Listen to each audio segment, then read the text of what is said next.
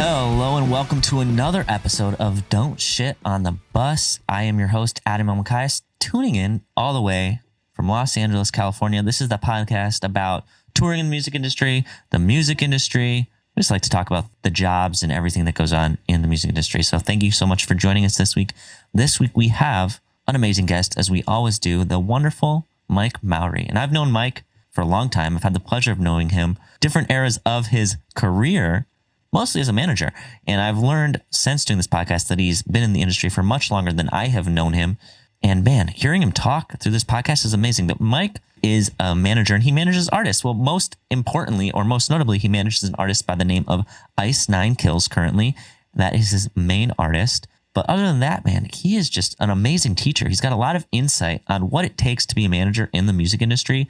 And even if you aren't thinking of being a manager, there's just a lot of good career advice, life advice, or how insight in how the industry works in the back end. Because the manager, they are the talking point to the artist. So the artist talks to the manager, and the manager talks to all the other parts of the business that make a band or an artist tick. So a very important part. And no matter what job you have or end up having in this industry, you are most likely at some point get the opportunity to talk to a manager. Maybe it'll be backstage, maybe it'll be to figure out how much you're getting paid on tour, but they are the decision making, the no and yes tellers of what the band wants to do. So that's what they do.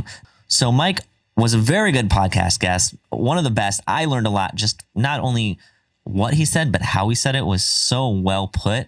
And if you want to learn more from him or go a little bit more in depth, he does have some resources under Outer Loop, and we will link those in the caption. So check those out. They're amazing. I've read through the ebook myself. I kept calling it a document in the podcast, but it's really it's an ebook. It's pretty long, goes in depth on what actually a manager does and how they do it.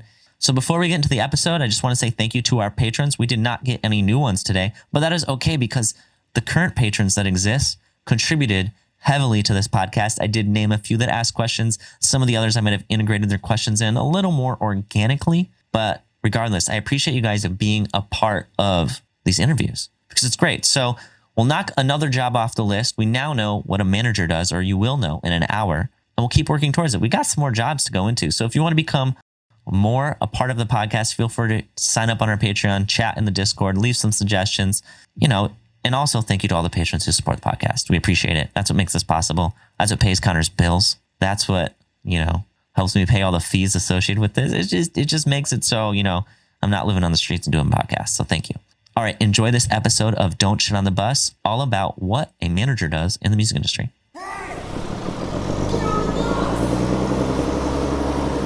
Uh, welcome, welcome to the bus, Mike. How you doing, man? I am fantastic, my friend. It is always good to see you. You are one of the lights of the industry in my mind. You've always been that way.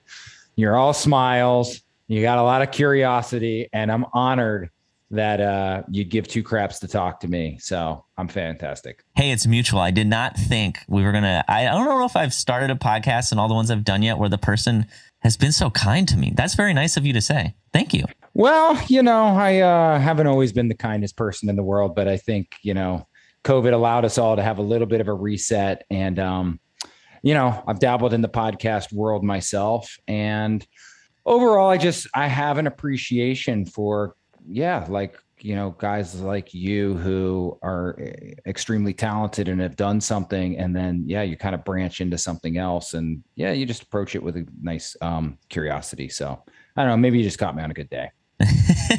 well, and and on the flip side, like I really appreciate that you came on here to talk about it because I really like when somebody does something and they do it for such a large period of their life that they really learn all the different levels of it and then eventually start teaching it and really learn it because I feel like once you start teaching it, then you really, really know how the job works. Says says a guy that teaches photography. well, hey now i'm talking about you but no yeah I, I mean i'm sure you can agree you probably learned so much more as soon as you're like oh but how do you go from you know intentionally wanting to do this from the ground up because not everybody falls into it intentionally i guess you'd say yeah completely and you know uh, I appreciate the comments first and foremost and, and the compliments. One of the biggest challenges in any role in the industry is trying to explain to those who you work with what it is you're actually doing right? and for a manager, sometimes that's the actual hardest part. And so part of teaching it, right, there's this natural desire for me to impart whatever I've learned. And I don't know where that comes from necessarily, mm-hmm. other than it, no one gave me a, a, clear pathway to get to where I am. I think many people from my generation and, and probably even yours, that's the same case. And I found that there was a thirst for people trying to navigate. And I watched and I'm like, oh man, I've already, you know, I've gone over that mountain, gone through that, you know, river and around that bend. And if I can make that process easier for someone, I wanted to be able to do it. But the the gift that was given was, oh, it actually taught me how to communicate with my artists much better, right? Because uh, artists don't inherently know what the heck the members on their team do any more than somebody trying to break into the industry. Oh yeah, that's a good point. And I can't wait to get into the specifics of that. I definitely added that, you know, Mike was nice enough to send me kind of a, a PDF or basically his overview of how he starts teaching people about this job. And it really gave me some more insight on some other things that I should touch on that I didn't even realize I should touch on.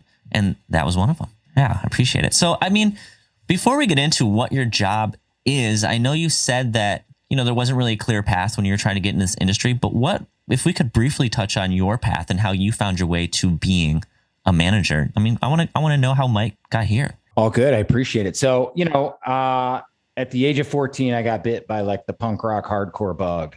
You know, this is the late 80s. And, you know, there was just something about it that, you know, grabbed me. And of course, as you probably know, uh, from dabbling in that world, you know, so much of that was like DIY, do it yourself. Yeah. And I was like, real underground. You know, I mean, this is pre Green Day. This is pre, you know, Blink, like large punk bands. I mean, this is like underground DIY punk hardcore. And in fact, most of it was kind of anti business, frankly, because it was existing in a place where we didn't need the industry. We didn't want the industry. It was a culture. And frankly, anytime the quote unquote industry and money got involved, it sort of diluted the culture. Right so I did that for a very long time. I, I put on shows, I released records, I put out zines. You know, this is through the 80s and into the 90s. And then in the late 90s, a good friend of mine asked me to join his band. I said, Well, there's only one challenge. I don't actually play an instrument. And he said, Dude, this is punk rock. I'll teach you how to play a bass. You know, like you were in a band? I didn't know that. band. Yeah. That's awesome and you know he and i were great friends and it really worked well i you know uh, we released our own records pretty much for the most part. We booked all of our own tours. Again, still incredibly DIY. We toured all over the world. You know, we both loved touring. And I, you know, I know you got that bug at some point in your life. Yeah, and yeah. early on, it's just so magical, you know, to be in a different place every day is sort of heavenly. And to see the world in that way is it's just, you know, an experience that I, I wouldn't give up no matter what. And then at some point, you know, I've got all of the logistics down and you know, through networking and just sort of being around the scene, you know, you meet people and uh, one day you get a phone call and there's an artist from Sweden who needed a, they, they actually didn't need a tour manager. They needed somebody with a van. Yeah. And um, a way to get around. Yeah, exactly. And so they called a good friend of ours, this back in DC where I lived at the time. And he, he was going through some personal stuff and he couldn't do it. So he knew I had a van. He called me. Next thing you know, I'm, you know, on the phone with booking agents and you know, all these people that I, I'm sort of like, again, I'm coming from punk. I'm like, we didn't need these things. Yeah. Like, and this is a punk band, mind you, but this artist was coming over for three dates, turned into a full US tour, turned into me being a tour manager, which was a natural extension of what I was doing for my own band. Yeah. Essentially, I was always good at logistics, always fine with numbers, being able to, you know, get around. And so I became a tour manager. Yeah. I didn't even mean to become a tour manager. I just became one. And, and I enjoyed that. I enjoyed starting to get into the business of music, even though it's an isolated part being on tour. And so that ran its course. You know, we I did that for five plus years. You know, some some years more tours than others. Um, maybe even been a little longer. And then once again, just like with this random call for tour management, in 2004, some good friends of mine that played in a metal band called Darkest Hour that were essentially a punk band you know, metal influence.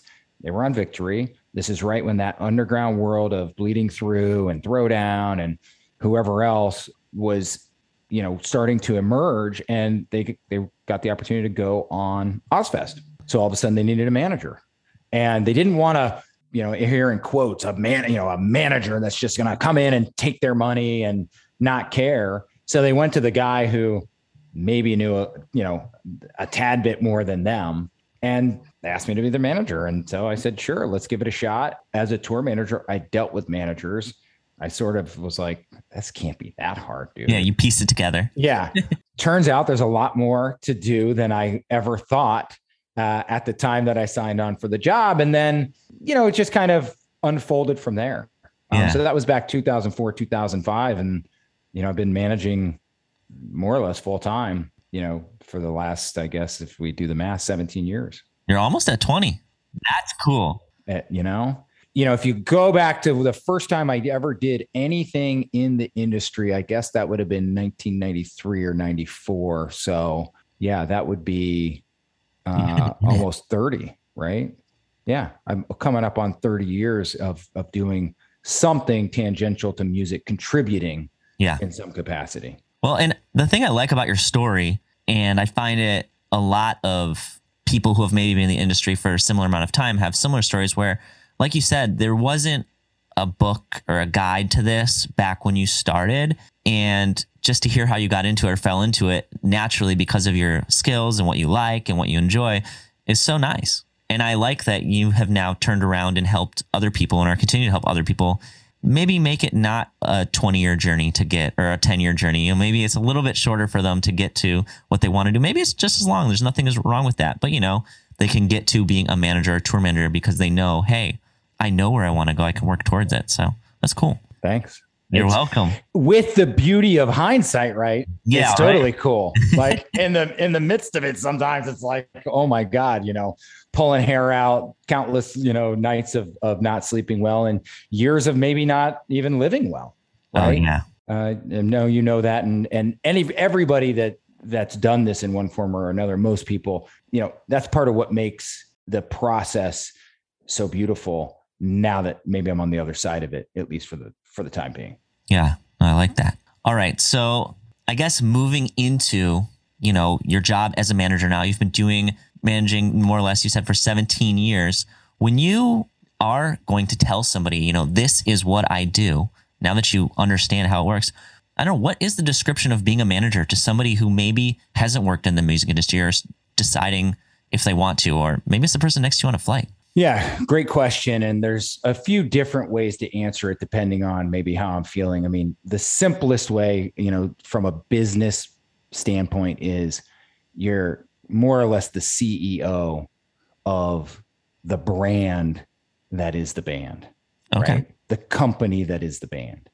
So the challenge with that one is if you're a CEO, normally you're actually you have a, a, a different authority. When you're a manager, your authority may or may not actually exist. I'm, more like a CEO consultant because for the artists that I manage, ultimately, I advise them. Right? Yeah. They they make the decisions. It's their money. It's their business. It's their operation. Right. So like, that's one way to look at it. Go ahead. I was gonna say you're like in charge, but not in charge. It's well, exactly, and it's really challenging at times because you can see something as clear as day, or think you see something as clear as day because I always want to give artists benefit of the doubt. Great artists in particular who know their brand and know their their music. They teach me so much each and every day. And uh, I hate to try to assume. There was a time that kind of I assumed like, dude, I know more than you. Let me handle this part of it. And there is some of that, of course, right? I mean, there's a difference between art, art and commerce, right? What I discern with the artists is what is their goals. My, I'm trying to help them figure out what their goals are. Okay, so ultimately, right? Then, if I'm a CEO, what am I supposed to do? Well, I'm supposed to make sure everything happens, right? I'm supposed to make sure that whatever we've determined is our goal, if we're in a band that's trying to be commercially successful or some version of that, we're trying to maximize that. And what does that look like? And so I'm the one who can and should ensure that every aspect of the business, which there are many that we're trying to, you know, accomplish, we've got someone hired in that position and that person's doing their job and I'm communicating to everyone exactly where we are and where we're trying to go. So, another simple version is like I don't know if you're a fan of basketball, if you don't have to be. There's five people on a team, right? We're kind of like a co-captain with the band. We're trying to we're trying to go and win the game, and then you know the there's there's the band. You know, I'm holding up my fingers. One is the the manager or the management team. Two is the band.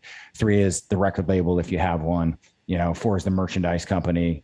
Uh, five's the booking agent. Right Okay. there's so many more roles than that but on a day by day basis i'm mainly dealing with agent who's booking the shows label who's helping us with music merchandise who's helping us sell our t-shirts right there's more roles than that attorneys publicists publishers yeah tour managers tour staff radio programmers blah blah blah blah blah Oh my God. I know there's a lot, right? And so my job is to ensure that all of those people know what we're trying to accomplish and that they're doing their job. So everybody's on the same page, working in the same direction, and uh, most importantly, everybody's on the same team trying to accomplish the goals that you know the, the artist has trusted and taught to you, so that then you can speak or be the loudspeaker to all these other pieces, and everything can work cohesively to ultimately get to you to that you know agreed upon goal. Yeah, and you know the you know I, you in there you talked about uh, you know the relationship between the manager and the artist, and that can look so different hmm depending on who the managers are and who the artists are, right? I mean, there's plenty of managers who are incredibly creative. There's plenty of managers who are incredibly skilled at marketing. There's, you know, my background is touring. Yeah. right? And logistics. But most people who end up as managers didn't start that way. They Okay. started somewhere else. And for whatever reason, like I got a random phone call that said, maybe it's not so random. I got a phone call that said, Hey, we need a manager and you seem to be good at, you know, certain things. Uh, but I came with a touring and logistical background. So I didn't necessarily come in early on and mess with creative. As I've done this long enough, I've gotten more versed in that and much more comfortable with it. But yeah, I mean, I think there's a nuance in terms of what an artist might want in their manager. hmm And my philosophy is always more or less anything we're trying to accomplish that we see a void in. My job is to make sure that there's somebody on the team, either existing or hired out, that can help fill that void. Okay. That makes sense. Damn. It's like the more I learn about jobs, the more I always have an appreciation for them. And this is no exception. Uh, I wanted to, as you were talking, what something that came to mind is, you know, there are all these jobs that you work with. And a, a concept we've talked about here is scaling, right? When an artist is smaller, they might just have a manager. And then as they get bigger, they get a booking agent, merchandise, all these other things. And then even bigger, you, you know, you get a lawyer and all these other jobs you're mentioning. But when so when an artist first gets a manager, I guess I want to know like when in their career do they kind of either make that decision or kind of start doing that, like you were saying with Darkest Hour. Um, like what causes an artist to acquire somebody like you? Well, ultimately, I think my experience says that the best artist slash manager relationships exist when the artist is doing something on their own and the need for someone else to come in and add value to that, you know, exists. And so we've seen it. In fact, the era where you and I kind of, you know, met and thrived, oftentimes there was managers that wanted to identify the next new talent and kind of got in and managed things almost too early would be, you know, You got to let them do their thing, exactly. Find themselves. completely. You know but it's hard because artists want to like most humans want to be a step ahead or 10 steps ahead or 100 steps ahead of where they are and they think that the way to get there is to have something external some person people you know you name it do that for them. There's no clear cut answer right? I've watched it work where an artist who really has nothing going on but maybe one song and a bunch of hype gets a manager and it works. I've watched you know i've also watched that completely fall on its face. It was just too early my experience is typically i've got to see where it can go and the artist has to have proven themselves in some capacity that they're able to do things on their own Gotcha. So you basically need to make sure that they're ready enough for the relationship. I mean, it seems, I mean, the relationship seems so important. So, I mean, before we get into that too much, I actually wanted to ask you this comes from one of our patrons, Greg. He was wondering, and I am wondering as well, what are some of the best characteristics or ideal characteristics if somebody is trying to figure out their path in this industry and they think they might be a good manager? What would somebody like that identify in themselves? I know you said there's a variety of different types of managers, but maybe we can generalize a little bit. Yeah, I think, you know, you got to be able to think on your feet and think fast and and solve problems. Yeah. Right. Very quickly. You know, it's hard because uh, I would say you need to be organized, right? You've got to have an organizational skill set. If you know, if you don't know how to, you also have to be a self starter. It's very much like being entrepreneurial, frankly. And again, there's exceptions to all these rules. I mean, there's plenty of like songwriter producers that go on to become great managers. Yeah. And the true value where the where they start is they just click with an artist in a way like you're saying that that relationship is so important. And so there's this mutual trust about the core thing that most artists are trying to do, which is create great music, right? So uh, that you know, I've watched people come from that pathway. Yeah. But the thing that allows them to stay in doing what they're doing is again, they are able to either adapt or teach or be taught the skills necessary to function in the business. I mean, one of the things I have to do each and every day is sell my band. It doesn't feel like selling. I'm not like trying to sell you a car, but I've got to be vocal. I'm trying to help them create opportunities. Yeah. And so if I can't get people to listen to me or I can't figure out how to track people down and, you know, get them to spend time with me so I can advocate for my artist for those opportunities, I'm not going to be very effective at that. Gotcha. So I do think being, you know, again, uh, it's like I'm answering with all the things that I know I am. Like I advocate being like a people person because I'm a people person, right? That's that's part of what makes this part of what I like about my job is it does accentuate the way I do my job accentuates the things that I like in myself. But I watch plenty of other managers. You don't have to be an outgoing person, right? You there's different fits for everybody. Like you Totally. can make the job into your own thing. yeah, and my encouragement, and again, uh, there's a going to be a bias here because I only know my path and then what I assume have been other people's paths. But Yeah. I do believe that no one really starts out to just become a manager. I think they do something else and then become a manager. And part of that might be because getting those other jobs of doing something like if I came to you, Adam, and you had a band and I said, Hey, let me manage you. And you said, Well, what have you done? And I say nothing. If I said yes, it would say a lot about me.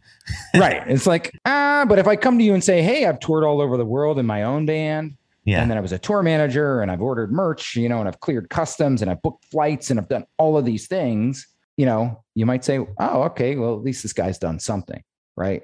In the late 90s, a lot of A&R guys, as the industry downsides because of pirating and all that, a lot of, you know, frankly, really good A&R guys got let go of job from their jobs. Many of those people became great managers because as I'm holding up my phone, which is still true to this day, it's really the only tool I need. yeah. All the other tools are great, you know, but I, I could do this job without this computer. I wouldn't be able to be on your podcast. Well, maybe I would, but I, I wouldn't be as. Oh, we as- could do Zoom on a phone. Yeah. But, Not keeping us away. um, you know, part of the beauty of getting into management is there's low overhead, presumably, right? My friends who started record labels, well, they had to figure out how to finance those record labels. All I had to do was figure out how to show up to the show and, you know, buy dinner maybe. That makes sense. And I like what you said about, you know, when somebody comes to you and asks you, like, well, what have you done? And you could say all these things you have done because you come from the touring background. And it made me think, like, oh, I do know a lot of people who tour and then go into management. And the thing that makes your position unique is now that helps you have such a better relationship with your artists because when you're telling them what to do on the road or the routing or you're helping with all these things, you've experienced it, you've lived it, you understand what it's like to have to clear customs, to have to, you know, go to bed at three and then get up for a flight at six. You can relate to them much more because in a way, a manager is they're almost an extension of the band and you got to be able to vibe with them and have that strong relationship. Yeah, and you know, I mean, I think I, I haven't had you know arena level success or stadium level success. You know, again, I appreciate the point. I do have something that the band can tangibly say we've got in common, right? Mhm. But it's not required. You can easily Yeah. hire somebody. You know, there's plenty of management companies that have touring specialists. You don't need to be able to tour or ever have been on tour at all. I think it helps, right? But I've never produced a record. Yeah. Right. That shouldn't preclude me from being an artist manager because I can't relate to them there. So again, I do appreciate the point. I think especially in the late 90s, early 2000s when I became a manager, it's when again pirating of music was rampant. That's where the big transition for developing artists was to touring, right? Bands be- started to tour to make a living. So it becomes much more advantageous for a guy like me or other tour managers to then leap into that position because that's what the band's doing most of the time. Man, I like your, uh, I don't know if to call it attention to detail, but you're very good at this. I'm just like the things you say and that kind of you maybe not catch me on, but that educate me on and the way you do it is it's really you're really good. Well, thanks. I mean, I think a lot about this stuff and I and I genuinely, you know, care a lot about it. So uh, I'm glad to hear that, you know, it connects and lands because it's kind of what I live and breathe. Yeah. Well, I'm learning a lot other than I'm learning not just what you're saying, but how you're saying it is really nice to hear. Okay. Well, I mean, I'm just recapping what we've done. We've talked about kind of how you got into the job, what your job is, on a very base level. I know it goes much deeper. I wanted to go over, you know, somebody's thinking about becoming a manager or they're talking to a manager and they're like, okay, I know kind of what you do. And you you're the CEO of this business, you connect all these parts, you help with the brand aspect of the band. But do you think you could help me kind of as much as I know there is not a typical day in the life for you, do you think you could help me just walk through a daily routine for you? Like what does your life look like managing every day?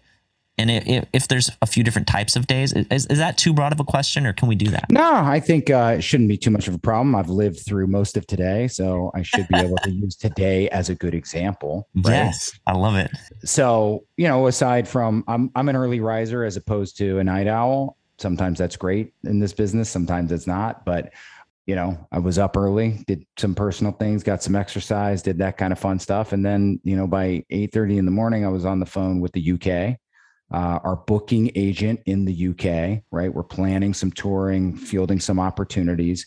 So the booking agent, who's the person that actually either you know solidifies the touring opportunities with other artists or if we're headlining right does the deals with the individual venues in whatever territory so our european uk european booking agent is calling me to say hey you know here's some opportunities that we need to go over so I do that phone call, got to gather some more information. Thankfully, there's some really exciting stuff. And, you know, I get caught up in some stuff. There's a new territory that we're, the band, Ice Nine Kills, the band I work with, has been offered. And like, you know, I'm like, I want to go there. Like, yeah, let's figure out how to confirm this thing, right? Congrats. Well, well thanks. So then uh, I spend a lot of time. Ice Nine Kills is is the main artist I manage at the moment. And as you're probably familiar, uh, I know you know Mike Cortada. That's the artist. The artist, and he does all of our graphic design. And so we're in the middle of planning a tour. I'm on the phone with him, kind of going over the details. We also have a very robust merchandise business. I'm trying to make sure that, you know, as we're attempting to get through uh, this tour art. He's got to know that, you know, next week, I don't know when this will air, but as we're recording this, next week is Black Friday. You know, we want to do Black Friday things, blah, blah, blah, blah, blah. Simultaneously, amidst all of this, there's usually emails and texts that are kind of going back and forth, either with artists or other industry people. You know, I'm talking to the tour manager who is out there, you know, maybe asking some questions. I'm talking to the artist themselves maybe about some questions or some follow up of what I need for them. Thankfully, I've got other people who work with me on the band, so I'm trying to keep them apprised of anything that you know they need answers on. That was basically between the hours of you know 8:30 and noon. Uh, we have an artist in town from Sweden that we manage. They're called Solence. Those guys are here doing writing sessions predominantly. So some of these emails are about getting them in with other writers to collaborate on. So we took them to lunch. So got to spend two hours, you know, kicking it in LA in November, uh, out in the warm weather, eating lunch, you know, which is great. It's, it's great. a perk of the job for sure. You know, on the way back, I talked to their booking agent about some opportunities. Ice Nine Kills attorney called me, you know, to go over a few things, but mostly, right? It's on the phone constantly. And you know, it will continue. We're lucky enough to do this podcast. I'll go from here to talking to two other managers about an opportunity that um, we're exploring. And, you know, this just happens to be the day that that's the only stuff, you know, related.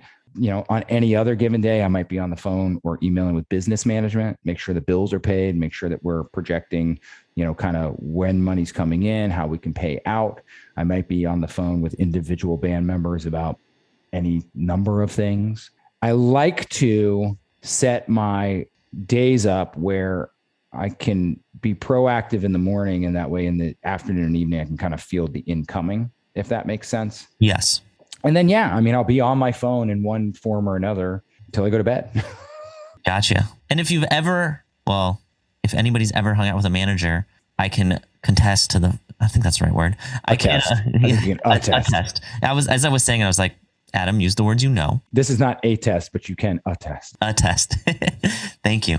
Uh, I can attest to the fact that you know you guys are on your phones. You guys are working a lot because it's it's a full time job. It's almost like becomes you know you have artists are always working. They're always working on their brand, and you have to be there to fill in the gaps or just help them with their reach. You know, help make everything come true. And I respect your guys' worth ethic. It's it's insane. How many how many emails you send in a day? Um, you know, Adam, I don't count the emails. I just make them count.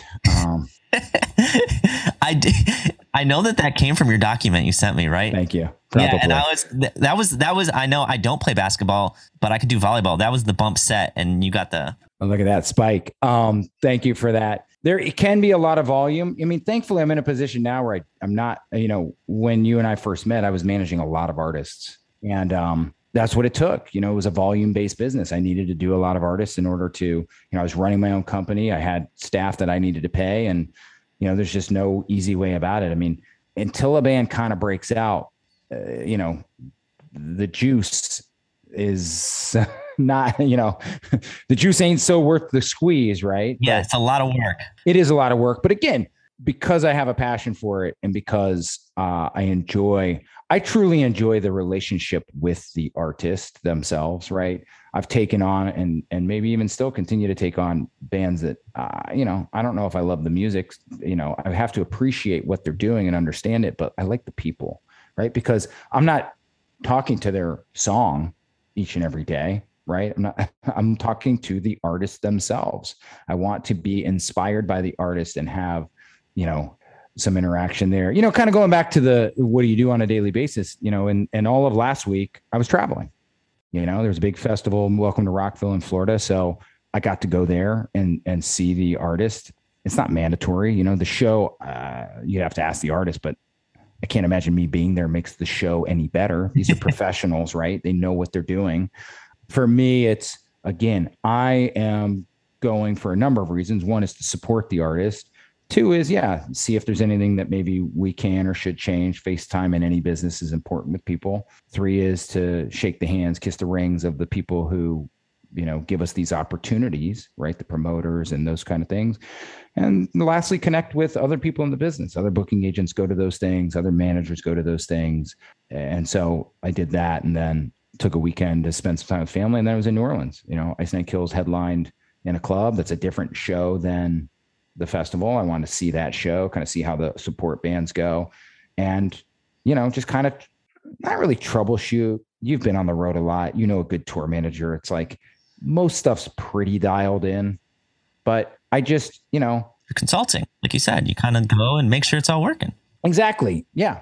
So that's a fun part of it. It can also be grueling, as you know. Travel is, you know, it's it's a double edged sword. It's fantastic, but also exhausting but I love that part of it as well. Yeah, and I, I like what you said. You know, you're, you're working.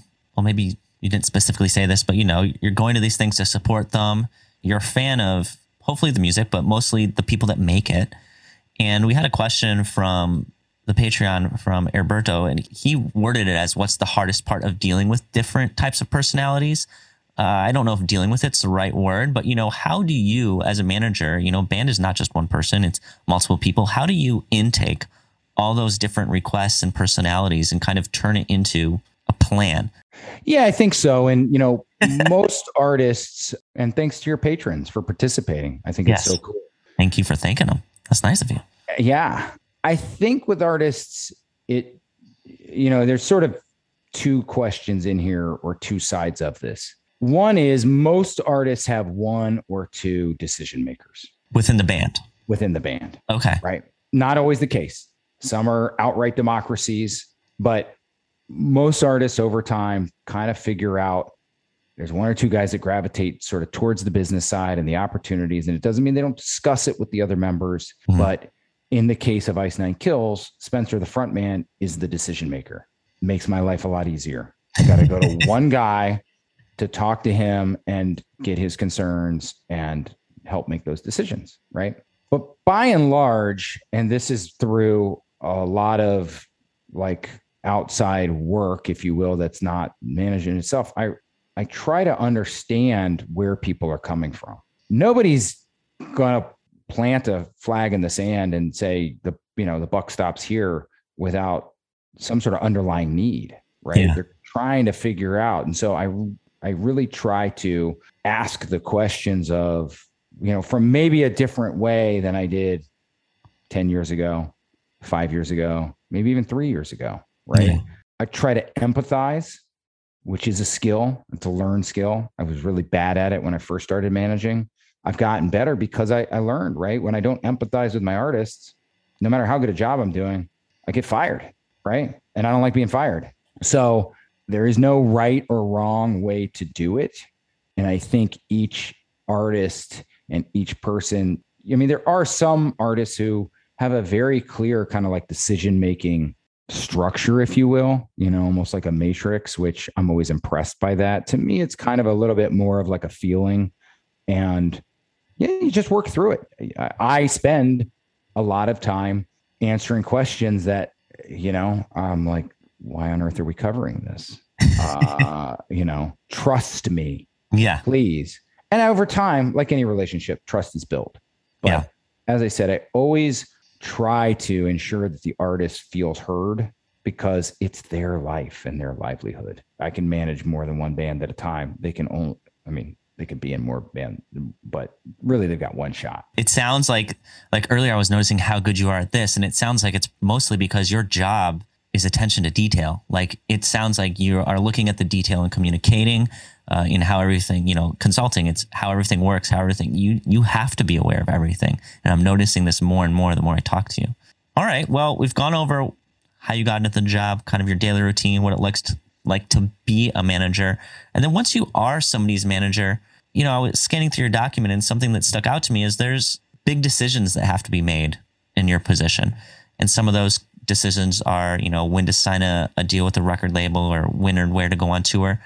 What are like when an artist goes from being an artist without a manager and then being an artist with a manager, what is your role in helping them make these decisions or what does that look like? And maybe if you could provide some more examples of things you would qualify as big decisions, I honestly don't know enough to know more examples. Yeah, in the ebook, which is the document. Um, yeah, I, I, didn't mean any negative. That's okay. Negative kind no, no, no. I'm la- I'm laughing because you know I have a coaching platform that is sort of sitting dormant right now, right? Yeah. But I'm I'm so bad at selling myself. I have a partner that helped me develop that ebook, right? Yeah. He he was somebody that used to do a podcast who I met when I was running my podcast company that had such a curiosity for kind of like these same sort of questions, like and this is stuff that guys like me that do this, you know, you just start to speak it like anything. You know, if I came to you and said, "How did you get that amazing aerial photograph, you know, photograph of a day to remember at this place?" and you're like, and I'm like, whoa, whoa, hold on, back up, back up, back up. How did you even get the drone or up on the yeah. ladder or whatever it is? it's just you know it, right? Yeah. Because you do it, you live it, you breathe it. This is what I live and I breathe. So in that relationship, he wanted to glean a lot of this, like what seemingly to me has become second nature uh, in an effort to help people. So we created a coaching platform, released a couple of products, and this free ebook was was part of that, right? So uh, I believe the question was, what are some of these major decisions, and and how do you help the artist make them? You know, it's going to always depend on where an artist is in their career, but building a team, is really what a great manager does first and foremost, right? And so earlier on, when I was giving the basketball analogy, it's you know, you've got a booking agent, you've got, you know, and again, you heard me talking earlier in the day to day part. Well, we might have different booking agents in different territories. You got a record label or someone who is helping you release your music, even if you're self releasing it. Usually there's a distributor or something, there's that relationship to manage. You've got merchandise, potentially an attorney, potentially a publicist, you know, yada, yada, yada. So big decisions come in who are the right people to put into place right? Mm-hmm. And so I've watched a number of artists who essentially don't allow their manager to do the job for which they're hired. They just want to retain all decision making and not really turn anything over to the manager. Where, where does that where does that come from? Like what do you think causes an artist to do that? Uh fear, okay. lack of trust, you know, like oh my goodness, if I give this up, is this person going to do as good a job as me? Are they going to care as much? Da, da, da, da. I don't think it's you know rooted in a terrible place, and most artists and managers work that out. Where I've seen it be detrimental is the manager who gets hired doesn't get enough time to make an impact, right? So if you came to me today and you've got this great career and you've gotten where you are because you made a lot of decisions. I mean, look, I don't know if you have a manager uh, uh, for your photography stuff or you did at any point, but you built yourself to a great place, right? And then presumably if you were to hire somebody, it's going to take them a minute to and, and, I shouldn't say a minute, it's going to take them a certain amount of time that's not it's not clearly defined, but it's mm-hmm. going to take more than a minute.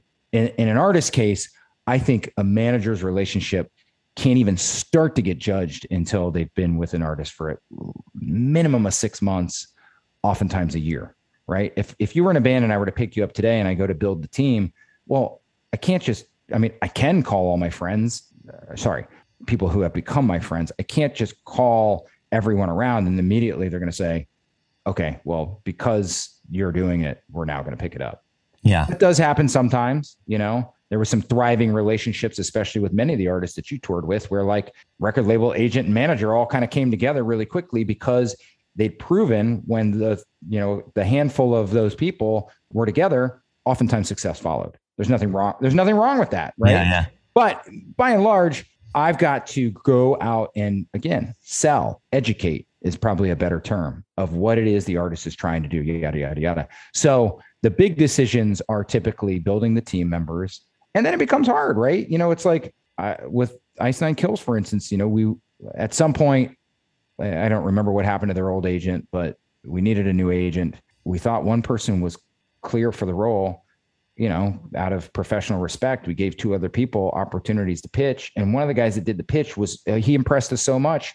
That's who we chose. Right. Yeah. The person we thought we were going to choose and we were just courteously giving these other people a chance didn't get the job. Mm-hmm. Right. Because we did the diligence. That's a big decision. Right you know, then from there, once you've built the team or you're still building the team, I mean, a lot of the big decisions are, yeah, I mean, do we take this tour offer? Do we, you know, do this certain thing? Do we sign this record deal or do we do this particular thing? And so, what I often try to do is just present the information as best as I see it, share my experience related to it, and give the artist the ability to ask whatever questions they want and ultimately allow them to make the decision because I have found when I've strong armed and I didn't think I was strong strong arming, but when ultimately I push the river is what I like to call it. the river's flowing down the road and I push it one way, yeah. right? It never works. I don't want to say it never works. It rarely works. Yeah. Right. Because you who, you know, can probably identify with an artist, if you don't feel like you were able to participate in the decision, right, and feel comfortable with the decision, there's always going to be a level of, well, was this actually right, right? Like, yeah. why did this manager push us here? Even if those are some examples of big decisions, I, I hope that I hope that that's good enough. And if not, ask more questions. No, that was more than good enough. That was great. No, I like hearing i like how deep you kind of go on all the decision making and the thought process and i can tell how passionate you are about these things and that you have thought about them a lot and you know it's great to hear what you know this years of growth and thinking and teaching have kind of all amounted to uh, because i don't know i don't know it's, it's it's rewarding for us to be able to hear hear it all without having to go through you know i'm not saying going through the journey isn't fun but you know we only have one lifetime. So it's nice to learn from other people that I would consider masters. Moving forward, I do have another question. This one's from a patron as well. And I think I know that. Well, I don't know. I want to hear it come from a manager because I've never specifically asked. You know, the podcast gives me the ability to kind of ask questions that maybe wouldn't be appropriate for me to ask as the photographer. But tell me about, you know, this is from Mars. Shout out Mars. Uh, tell me about the pay structure for a manager. What is it typically and how does it work? It's time to get paid, baby. Yeah. Um, Got to pay some rent. Got to pay our rent. another thank you to the patrons that participate and ask such great questions. And uh, yeah, I mean, thanks for asking the uncomfortable questions. That's how people learn. Yeah. But you know, there's just as many different pay structures as one can imagine because there are no, you know, hard fast rules. There's no is the music industry. there's no regulating body that's overlooking this. There's no negotiated, you know, like with Spotify, for instance, there's a negotiated pay structure. And so you can't waver from that. Managers, you can do whatever the hell you want, really. Yeah. By and large, managers have always been paid on a commission basis, which is if the artist works and earns money, the manager is being compensated with some sort of percentage of that money, right? Now that can get broken down into so many different ways. Is it gross? Whereas if you go out and play a show and you get paid one dollar, do I take X percent of one dollar? Or do you go out and play a show for one dollar and it costs you 50 cents to get there? Mhm. And I commission on the net, which is one dollar minus 50 cents is 50 cents, right? You can see how it's much more advantageous to me to commission off of the gross, but there are oftentimes because my job is it, it's it's very funny. My job is actually to try to make money for myself while the band is also making the maximum amount of money for themselves. But Yeah. if I'm paid out of their money, right, it can sometimes become a inverse relationship. Um, the best managers that I know don't really think about the money coming into them. Let me clarify that. They don't prioritize the money coming into them prior to what is is best for the artist. Okay. I have to worry about the money that's coming into me. Otherwise, I can't continue to do this and help the artist achieve the things that they're supposed to achieve. But there's all kinds of crazy things that happen. I mean, there's flat fees, you know, so so many people frown on those or have frowned on those. To me, the modern day music business, I think anything is up for negotiation. I think there's some things that continue to be in place and work because they kind of always have worked.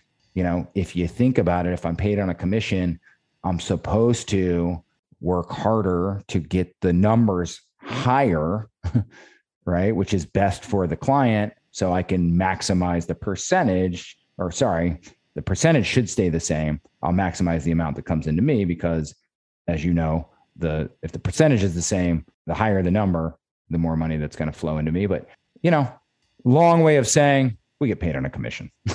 Yes. No, that makes sense. And I, I always wondered, you know, if it was gross or net. And that makes sense that everything's negotiable. I feel like the, the music industry is really, you make it what you want. Like you just find what you like to do and how you like to do it. And if you can convince other people to do it with you and it's mutually beneficial, you can usually, it sounds like you can usually make it work. Yeah, I think that's exactly right. I mean, the hardest part is when you're trying. I always like it, right? When uh, it's my pizza analogy, where you know, if you at the end of the tour, all that's left is one pizza, and you're trying to feed five or six guys in a band and a manager and da da da da. people are fighting over which slice is bigger, you know, all of that.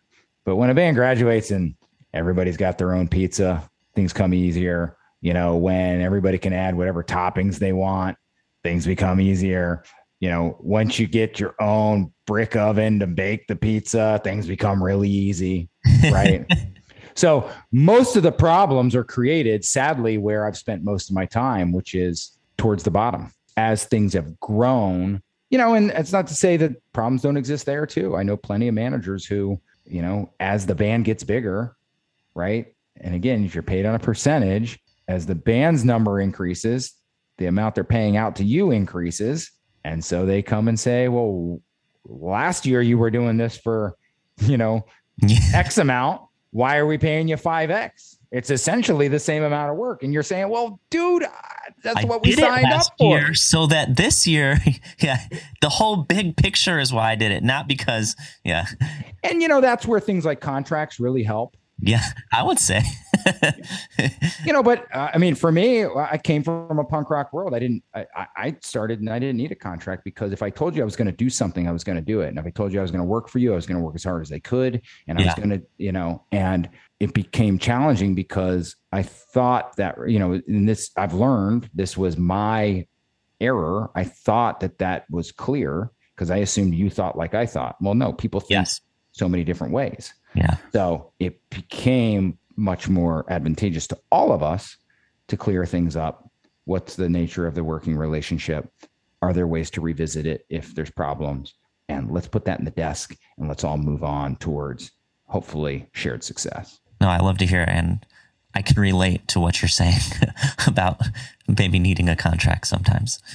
But that's the beauty, right? With, you know, because you've gone through that, whatever it looked like for you, you've A, learned how to navigate it, B, hopefully not repeat it, and C, pass that wisdom on to that next generation who is uh is sitting there thinking maybe I don't need a contract. well, and I mean one last question before we finish up here if that's all right with you. I have heard and in my experience that there are a lot of managers with even artists that are pretty large that you know don't have an agreement with that artist that they they have to stay there I'm, I think we can both agree that if an artist didn't like their manager, they wouldn't just stay. They would, you know, they would figure out a way to leave, even if they're on a contract, or they would agree upon that. I'm, I'm sure that's what the contract is for. Is like this is how you leave. But what causes an artist and a manager? I mean, I don't know. Let me think how to phrase this real fast. Why do people break up? Yeah, I mean, why do people break up? But more importantly, like, why do they keep staying together even if there's, you know, what makes that relationship work so well that they don't even need a contract? And it would seem so scary from a man- manager perspective to not have one. Uh, I would agree with you. It is very scary. Um, I think there's a bit of a uh, naive is not the right word because it works for some people, right? Yeah. I've watched friends manage bands their entire careers, and I'm so amazed. The guy who used to work with me, he's kept his bands, every last one of them, and uh, I'm amazed by it because I'm like, dude, I couldn't keep a band, you know, previously. Yeah. and what I realized is in his case, you know, eh, we're, we're different people. And he sort of, I've learned from that. And I, I now try to super serve the relationship with the person, right? As opposed to trying to maximize the opportunities and relationship for the band, which I think are two different things. But, you know, I think people break up for all kinds of reasons.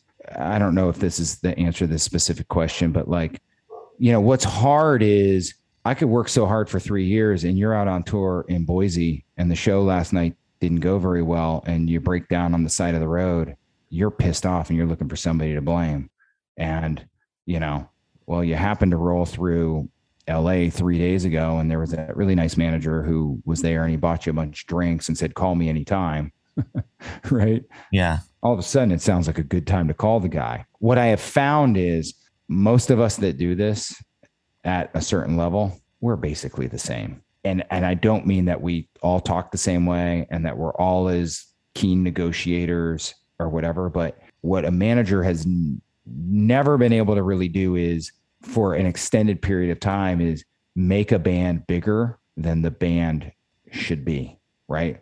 So if there is not an underlying proficiency and um, competency and commerciality to what the artist is doing, no one is going to be able to magically get them opportunities for an extended period of time. That makes sense. Yeah, I mean, I've just as an aside of you know, this hasn't happened in a long time, but you know, when I ran my own company, I was always in the mix in these conversations, and I'd get artists that are like, "Dude, I just can't decide between you and you know, basically a friend of mine," and I'm like, "Dude, close your eyes and flip a coin," because because really, we're equally as good as each other. You're just enabling them to do what they do better. You're not making it all possible. I guess is that the, is that an okay way to say it? I don't know. I'm trying to sum up what you said. Yeah, I mean, and look, this is a bit. I mean, everything that I say because management, as you astutely pointed out early on, I mean, it's very broad. Like everything I'm saying, there's exceptions to all these rules. Yeah.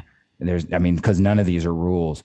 I think what I'm trying to drive the point home to anybody who is an artist, right, is if you're expecting any relationship in this business to replace the core of what you're supposed to be doing, which is creating great art and performing and marketing your own great art, eventually, no matter who's at the helm, you know, there won't be enough wind in the sails.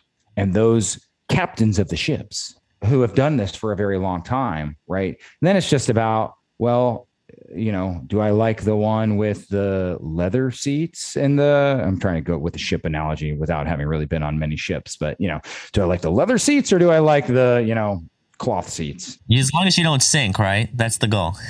Oh, exactly. That's great. No, I, I like that. Well, I think well put. Sorry if I interrupted you at the end there and you were going to say that. Ah, no, I'm kind of scram. You know, this is one of those like trying to put a nice bow on it and maybe there isn't a nice bow.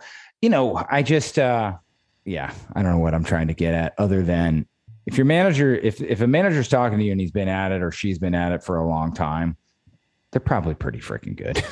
they know what to do. Well, thank. I mean, that's pretty much all I had for you. I do have one last question because you have toured, so you get the question everybody gets. When you toured, were you a shower shoes or no shower shoes kind of guy? No shower shoes. Amen. that's well. Thank you so much, Mike, for joining me for this hour. We appreciate. That was great. That was amazing. Thank you so much. Well, thank you guys, man. This is a lot of fun. It's nice to to go and uh, revisit this. If anybody's looking for that ebook, pretty sure you can still go to outerloopcoaching.com. Oh, look at this. I don't even need to do my own promo. No, yeah, um, it's all um, good. Yeah, I mean, look, I you know, if people have questions, uh, patrons have more questions, Adam, you can always text me, man. I love hearing from you. All right, perfect. And I'll put all your socials in the links, and then I'll get some more information about you for the intro. So we'll update on everybody and just like, oh, why should I listen to this guy? Other than the fact that you have very good things to say. Well, fantastic. This has been an honor, and uh, yeah, uh, thank you so much. Of course. Thank you. All right. Peace.